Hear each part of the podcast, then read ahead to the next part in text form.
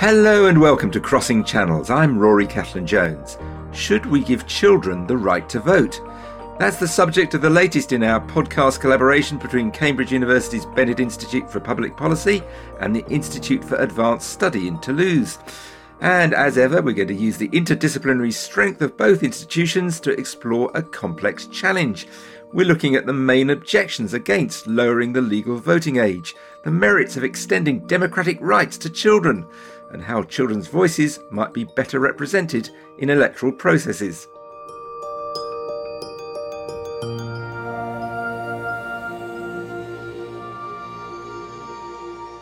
To explore these issues today, we have Karine Van der Straeten from the IAST. Karine, start us off. Uh, what does your research focus on? So, my research is at the intersection between economics and political science. Broadly speaking, I'm interested in trying to better understand the practical functioning of democracy. I've worked on topics such as corruption, uh, immigration policies, lobbying, measurement of public opinion, how to really know what people want. Excellent. And from the University of Cambridge, we have David Runciman. David, what are your main research interests? Uh, so I'm really a historian. I'm interested in the history of ideas, but also political theory. But I'm very interested in how democracy works, um, historically, practically, and in the future, whether it's got a future. And David, it's your fault we're doing this particular episode because you raised this whole question in a, widely shared and uh, provocative article last year.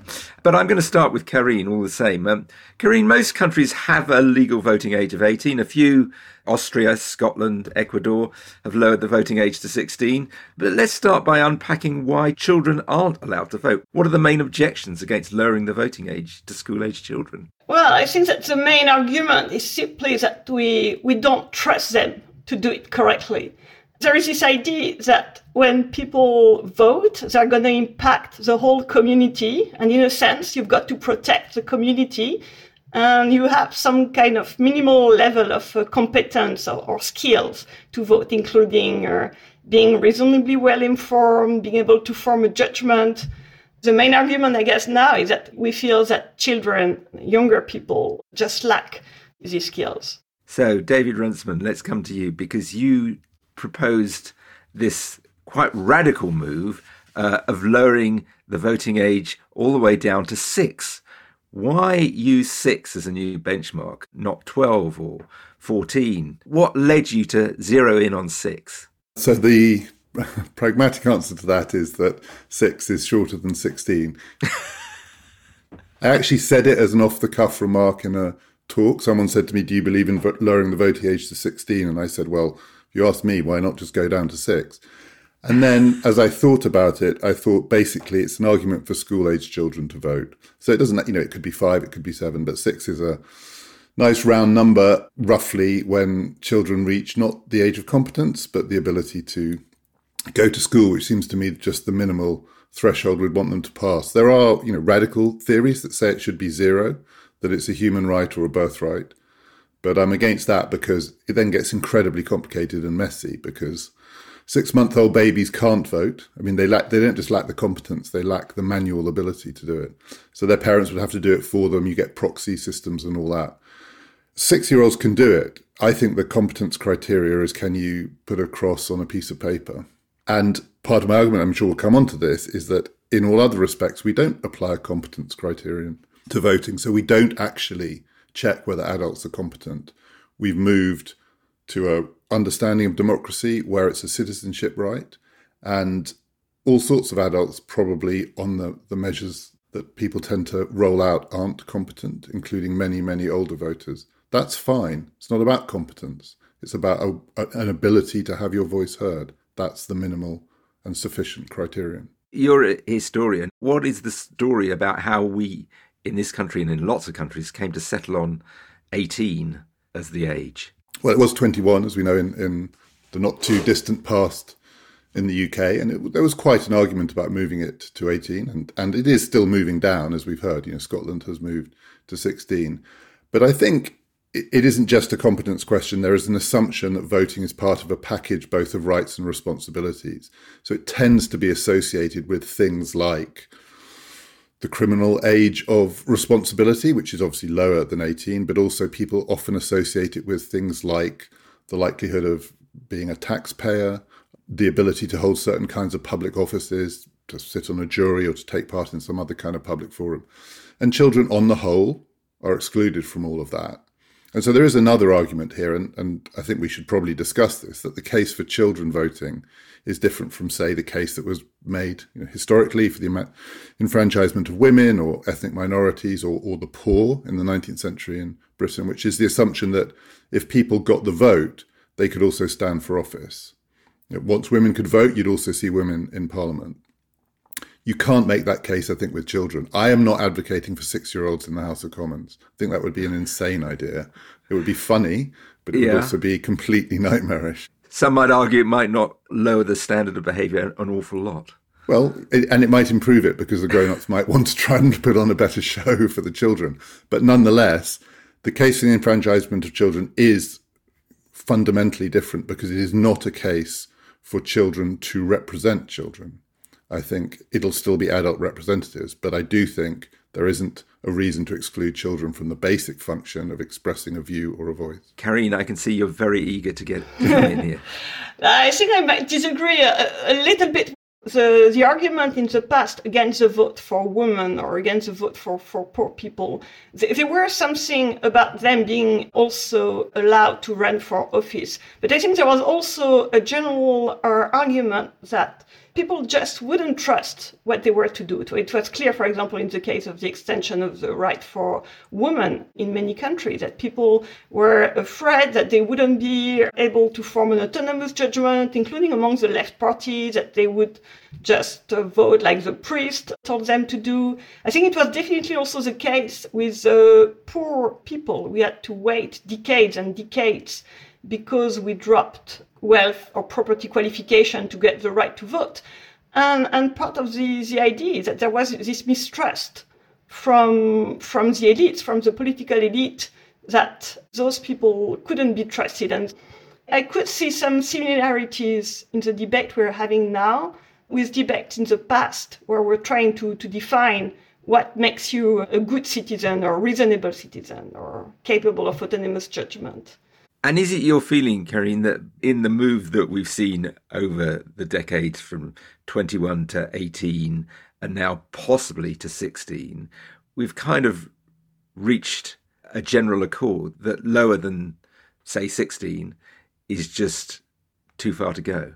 I wouldn't say so. I think that we've seen an extension of the suffrage pretty much everywhere and all through history. So I think that we're also changing collectively our views about what it means to be good enough to be an active citizen. I don't know whether we would go as early as, as six, just as uh, David mentioned, but we could go further further down. And so there are even some, some arguments, some people pushing for a lower age. The main argument made by Mark Franklin is that what also important is the very first election he claims that what you do for this first time will tend to impact how you behave as a citizen for the rest of your life. And if you're more likely to turn out the first time, then you will keep on doing so. Whereas if you don't, even if it's just by accident, you'll tend to participate less or be only a sporadic voter. And so if this argument is true, then one idea is that it's also important at which age people get the right to vote.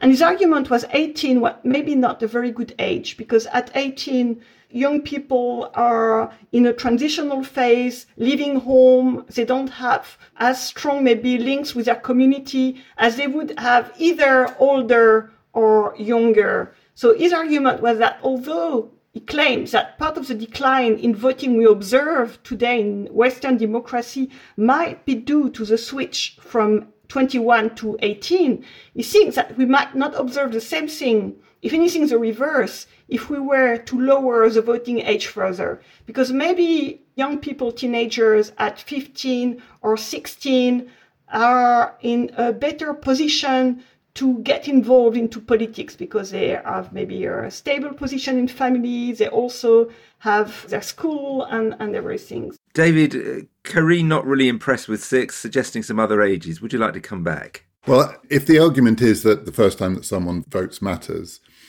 school is a good place to start. So I've just spent the last few months working in a, a primary school in Cambridge with children, discussing with them not you know, citizenship or anything like that, but just their attitude to the fact that they're not allowed to vote.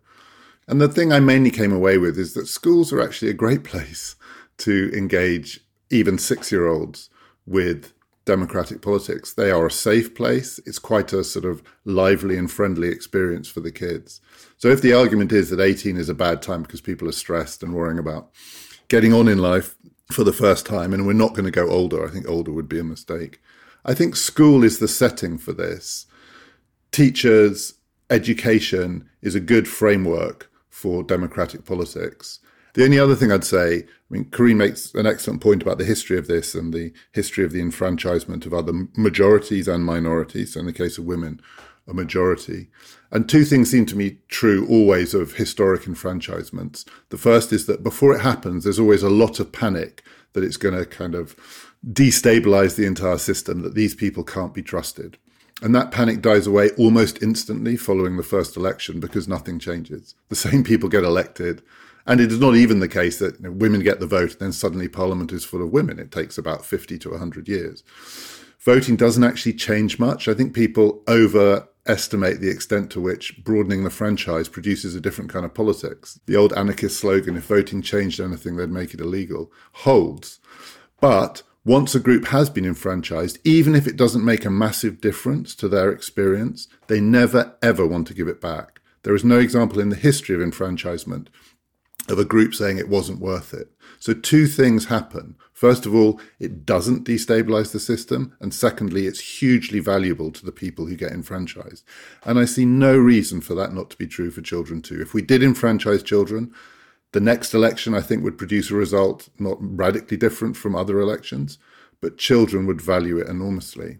And in that sense, I think it is the same as the enfranchisement of all other groups who've been excluded. It is a citizenship right. And unless someone wants to make the case that children aren't citizens, they should vote. Karine. I do agree with that. I think it could be good not only for children because of their own rights, but I think it could also be good in terms of uh, democratic representation because we started with democratic principles. The first being that you have to protect the community, and that was going against maybe giving children the right to vote. But the second fundamental principle is that everybody who is impacted by the collective decision should have a say and should be able to have their voice heard in the process. That would take you down to babies, wouldn't it? yes, and on that dimension, maybe children should even have more of a say than other people.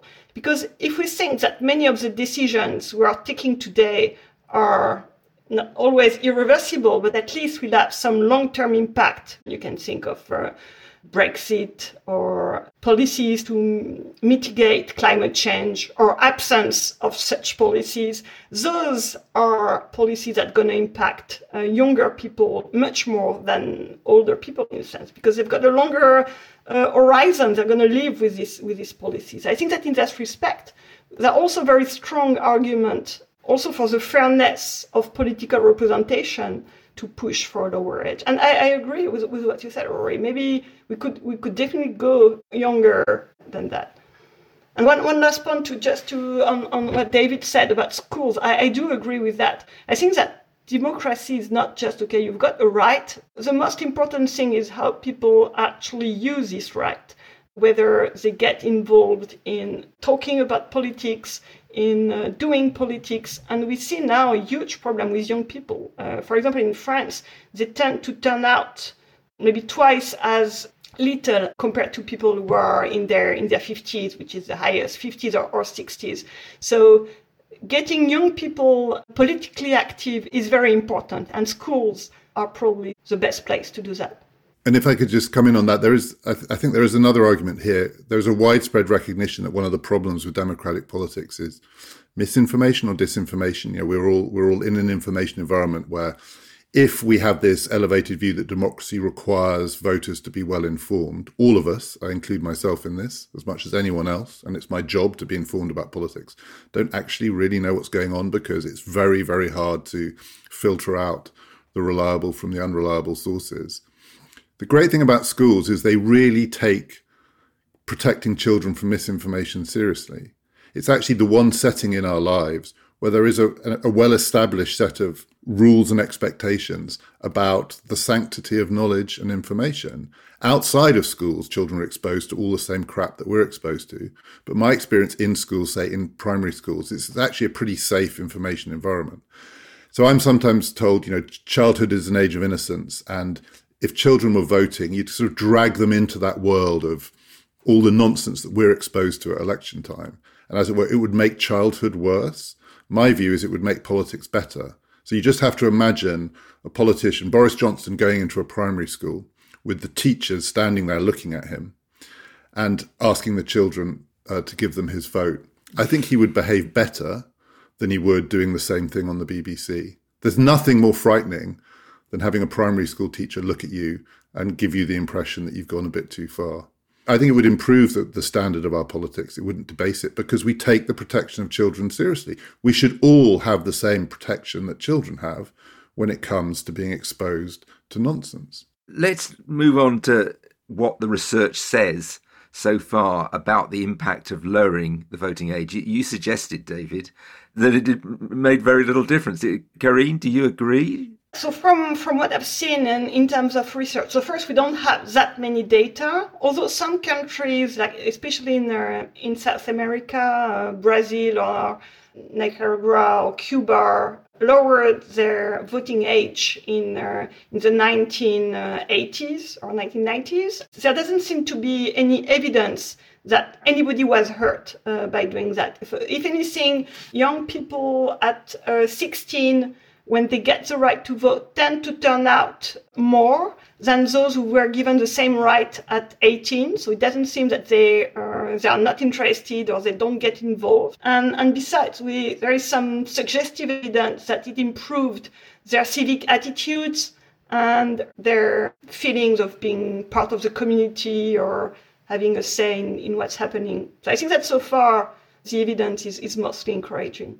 Uh, and David, uh, back to your point of it doesn't change much. Is that what the research says? I mean, this is part of the reason why I moved from 16 to 6. In a sense, there is, I think, a widespread expectation based on the evidence that 16 year olds vote quite like 18 to 24 year olds. So, for instance, 16 to 18 year olds, like 18 to 24 year olds, w- would be much more likely to vote Labour, and that includes under the Corbyn years. They were much more likely to vote for Scottish independence, they would have been much more likely to vote Remain.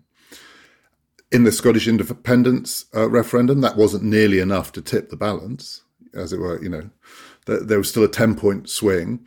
In the Brexit referendum, we don't know. It's one of the hypotheticals. Say the voting age had been 16. I still think it's overwhelmingly unlikely it would have been enough to make a difference to the outcome. And this reflects one of the facts we haven't touched on here, which is demography. So we're talking about lowering the voting age in societies where the vote the voting profile has massively expanded at the other end. So the number of voters over 65, over 75, over 85, over 95 is much, much higher than it was 20 years ago, 40 years ago. And our elections are overwhelmingly decided by age profile. So in in 2019, if under 35s had been the electorate, 18 to 35, Jeremy Corbyn would have won the biggest majority in Labour's history in 2019 in Britain, if the electorate had been only the over 65s, the Tories would have won every single seat in the country, bar three. So, in those circumstances, going from 18 to 16 isn't unlikely to make much difference. Going to six introduces a, a vast new number of voters into the cohort. The view is then, oh, well, this is trying to tip the balance the other way. You know, if you get all the kids in, then they would have voted to stay in the European Union. I don't think anyone knows because, as Karine said, we don't actually have much research or evidence. People don't tend to ask eight year olds how they would vote. There is a tiny amount, but very, very little polling. So, one of the things we did in this primary school was run focus groups with six year olds, eight year olds, 10 year olds. So, I now have a, quite a clear sense of how these, these cohorts engage with politics, and it's it's much more unpredictable and surprising than you might think. There's absolutely no evidence that all primary age school children are Corbynites. They have all sorts of interesting and surprising views, many of them quite conservative. But the most striking thing that came out of our research is that if you run these focus groups, The 10 year olds are really cynical. So the six year olds and the eight year olds are fresh, interesting, engaged. They have all sorts of ideas. The 10 year olds, the, the person who ran the focus group with us said the 10 year olds reminded her of adults because they said all politicians are in it for themselves. They just do it to get rich. They lie. You can't believe them. Now, they haven't discovered that at school. They've discovered that outside of school, either online, you know, the, the world of social media, or from their parents. So I think six year olds and eight year olds would inject, if nothing else, a fresh set of perspectives. Karine, David has an interesting point there, which is that actually children may absorb the views of their parents, may be uh, much more governed than other other voters by what an adult says, particularly up to say 13 or 14 when kids want to be the opposite of their parents. Is is that a desirable outcome? I think it goes back to the, the questions we, we mentioned earlier about the ability to form your own independent judgment and, and what it means in uh, practice. Of course, when, when concerned with children, maybe we don't trust them enough with that, but that their, their views will reflect mostly what they hear at home. I think this is why what David said about schools is very important because we should also, if we go in this direction, give them an opportunity to talk more about politics and to form their own independent views. And for that, it will require dramatic changes because in many countries, including France, you're not allowed to talk about politics at schools. But if you do that, it's not clear that you're helping the, the children because they also need a way to form their own views and they also need some forum to, to discuss. I agree with David that that could be a good idea, but we'll, that would require some, some changes in uh, all the, the teaching system. But, but Rory, on that point, it, I mean, the thing that I was most struck by was that the children who were better able to think for themselves were the six year olds and the eight year olds, not the 10 year olds. I mean, that suggests, if nothing else, that this has a lot to do with online identity and existence. I think the six year olds and the eight year olds are relatively immune to that. The 10 year olds were talking like people who'd seen you know, the, the kinds of YouTube videos that adults might see about what's wrong with the world that we live in. They disappeared down a rabbit hole. They disappeared down a rabbit hole that their parents uh, have gone down many times before. But the surprising thing about children, if you extend it all the way down to when they start going to school, is actually we don't know what they're going to be influenced by. So, for instance, many six, seven, eight year olds spend as much time with their grandparents as with their parents. Their parents work, it's the grandparents who are doing the childcare, picking them up. Maybe they'll reflect the views of their grandparents. You know, we, we just don't know. And if the thought is, well, actually, they'll just reflect the views of their favorite YouTube stars, well, so do we. You know, all of that. There's a there's more social science evidence than than anyone can knows what to do with that voters are tribal, prejudiced, easily influenced, much, much more swayed by what people like them think than by quote unquote the evidence. Children are human, so they should vote. David, the reaction when you floated this idea was kind of a visceral loathing of it from certain quarters. Either of it or of me, one or the other. what does that say about the likelihood of it ever happening? So it says two things. One, it's very unlikely. The second, I think it's just very interesting that in a political climate where most people will accept that it's not working particularly well and there's huge frustration with our politics and people complain about our politics a lot, people are still horrified by the idea of changing it in a, in a radical way. There's a real small c conservatism and and people, I think, are conflicted on this. And, and, when I talk about it at length and in detail, people are much more open to the idea. There's a visceral, immediate response, partly because they just think it would produce chaos. And once you can explain that it wouldn't produce chaos, then people are much more open to it. I mean, the danger, in a way, is once they go from being horrified, they become relatively indifferent. You know, first of all, they think if six-year-olds would vote, we'd end up with sort of children in parliament and the whole country would fall apart. And then when you say that won't happen, they think, well, then it's not going to make much difference anyway. But I think the real challenge is the point that Karine made that for these changes to happen, it has to get beyond partisanship. So the Conservative Party in Britain are very against lowering the voting age to 16 because they think 16 year olds wouldn't vote for them. I think in the latest poll, 2% of 18 to 24 year olds said they'd vote Conservative the next election. 2%, not 12, 2. So there's a strong incentive for some parties not to do it. A much more radical enfranchisement, like the enfranchisement of women, uh, like the enfranchisement of working men in the 19th century, is harder to paint as a kind of gerrymandering of the system because we just don't know. I think bigger enfranchisements are better than smaller ones because they look less partisan. But the big challenge is that children are not campaigning for this in the way that the suffragette there is no suffragette movement equivalent it's also true in the research that i've been doing recently that quite a few children are against it so if you ask six year olds do you think you should vote? Most of them say yes but quite a lot of them say no. We're not competent to do it. We're idiots. We don't know anything about anything. You wouldn't trust us to do anything so why would you trust us to vote? We don't want to vote. Our lives are fine as they are. All of the arguments that many, many women made against the enfranchisement of women at the end of the 19th century. You know, there was a huge counter movement among women against the enfranchisement of women, making exactly those arguments. The, the men are right, we're not up to it. As soon as women were enfranchised, within months, all of that fell away. And I think the same would happen with children. I think it has to be top down if it's going to happen. I think it has to be non partisan, which is why six is actually, I think, a better proposal than 16 because we just don't know. The first election where all school age children could vote would be fun because it would be really unpredictable. And politicians would have to listen to voices they hadn't heard ever in their lives.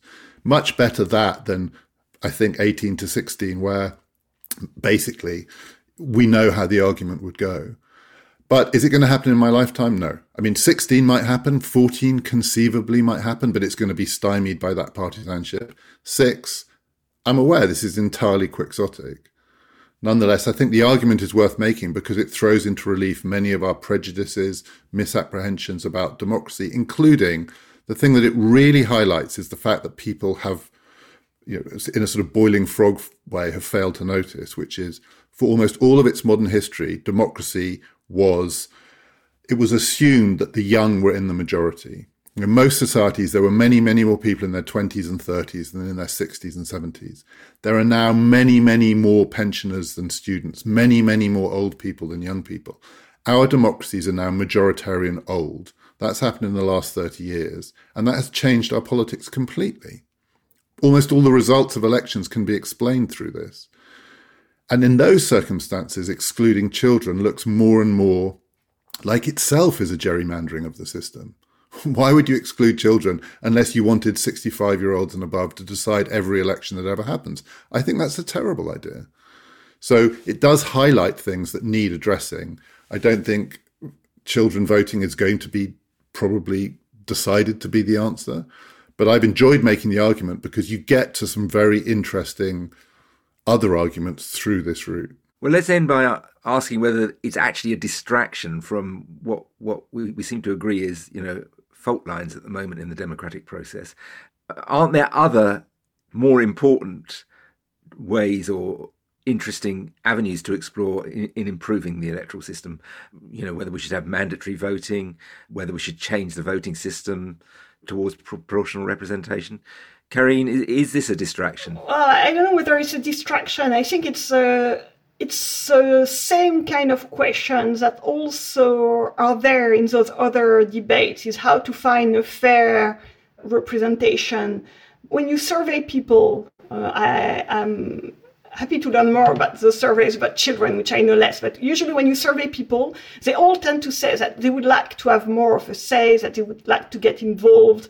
But actually, when you look at uh, whether they actually turn out or whether they participate, where municipalities organize debates, it's also very difficult in practice to get people actually involved. And I think the, the real difficulty, the real democratic tension is here that people say that they want to do things, they want to decide, but it's almost a matter of design is how do you in practice make them act, do you actually give them opportunities that they can use? I think the big challenge uh, for democratic representation are not just uh, elections but also uh, getting people uh, involved more um, especially at the at the local level. So david isn't your quixotic mission to give six year olds the vote just a distraction from what we should be focusing on, which is making it easier and more attractive for adults to get involved in the democratic process and not putting barriers in the way of, of them voting. I mean, there are always more important things to be doing. You can, at any position, there's always something more important to be doing. Um, I mean, of the things that you listed, compulsory voting, no, that's a bad idea. They have it in Australia. It doesn't make any difference. Not really. Changing the voting system, maybe. But I think history has a clear pointer here. So periodically, democracy does get stuck. It has done over its 200 year history. Gets kind of entrenched, positions get entrenched. It's hard to change things. So the things that we all want to happen, we can say that we think it would be better, more participation, more this, more that, but nothing actually changes. The evidence is that the thing that unstops the bottle and produces a wide range of change is enfranchisement, widening the franchise doesn't actually make a huge difference to electoral outcomes. But what it does is it reminds people that it is possible to change the way we do it. And we spend a lot of time, a lot of people spend a lot of time talking about what we need to do, but they don't say much about how. There is historical evidence that enfranchisement is the best way to unblock the system because it introduces an experimental element to it, a sense that the future is open again it's a way of revitalizing democracy. I think if children voted, we would find there were a lot of unexpected knock on effects, not because suddenly, you know, free sweets would be mandated in parliament, but because actually we would start to look at the range of things we do. I don't think it's a distraction. I think it's a way of highlighting that we're blocked. And it's not nearly as radical as it sounds. So if we're frightened of that, we're kind of frightened of everything. It's not going to happen, but I don't think that's a reason not to argue for it a good point on which to end. That's all we've got time for on this episode. Thanks to Karine van der Straeten from the Institute for Advanced Study in Toulouse and to David Runciman from the University of Cambridge. Let us know what you think of this latest episode of Season 2 of Crossing Channels. You can contact us via Twitter. The Bennett Institute is at Bennett Inst. The Institute for Advanced Study in Toulouse is IAS Toulouse. And I am Ruskin147. If you enjoyed this episode, then do listen to our other Crossing Channels editions, notably our recent one on the drivers of human behaviour and how technology is changing that. And please join us next month for the next edition, where we'll be diving into the metaverse.